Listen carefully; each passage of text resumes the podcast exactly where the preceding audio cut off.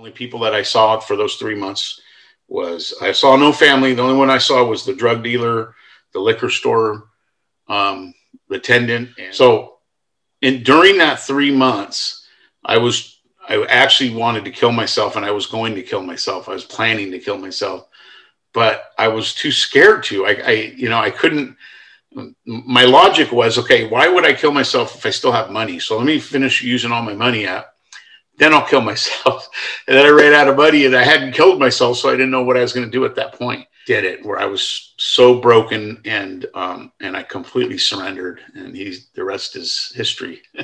the very ministry that helped save my life, I am now the pastor. no matter what background you have, God is actively still seeking to have fellowship with you.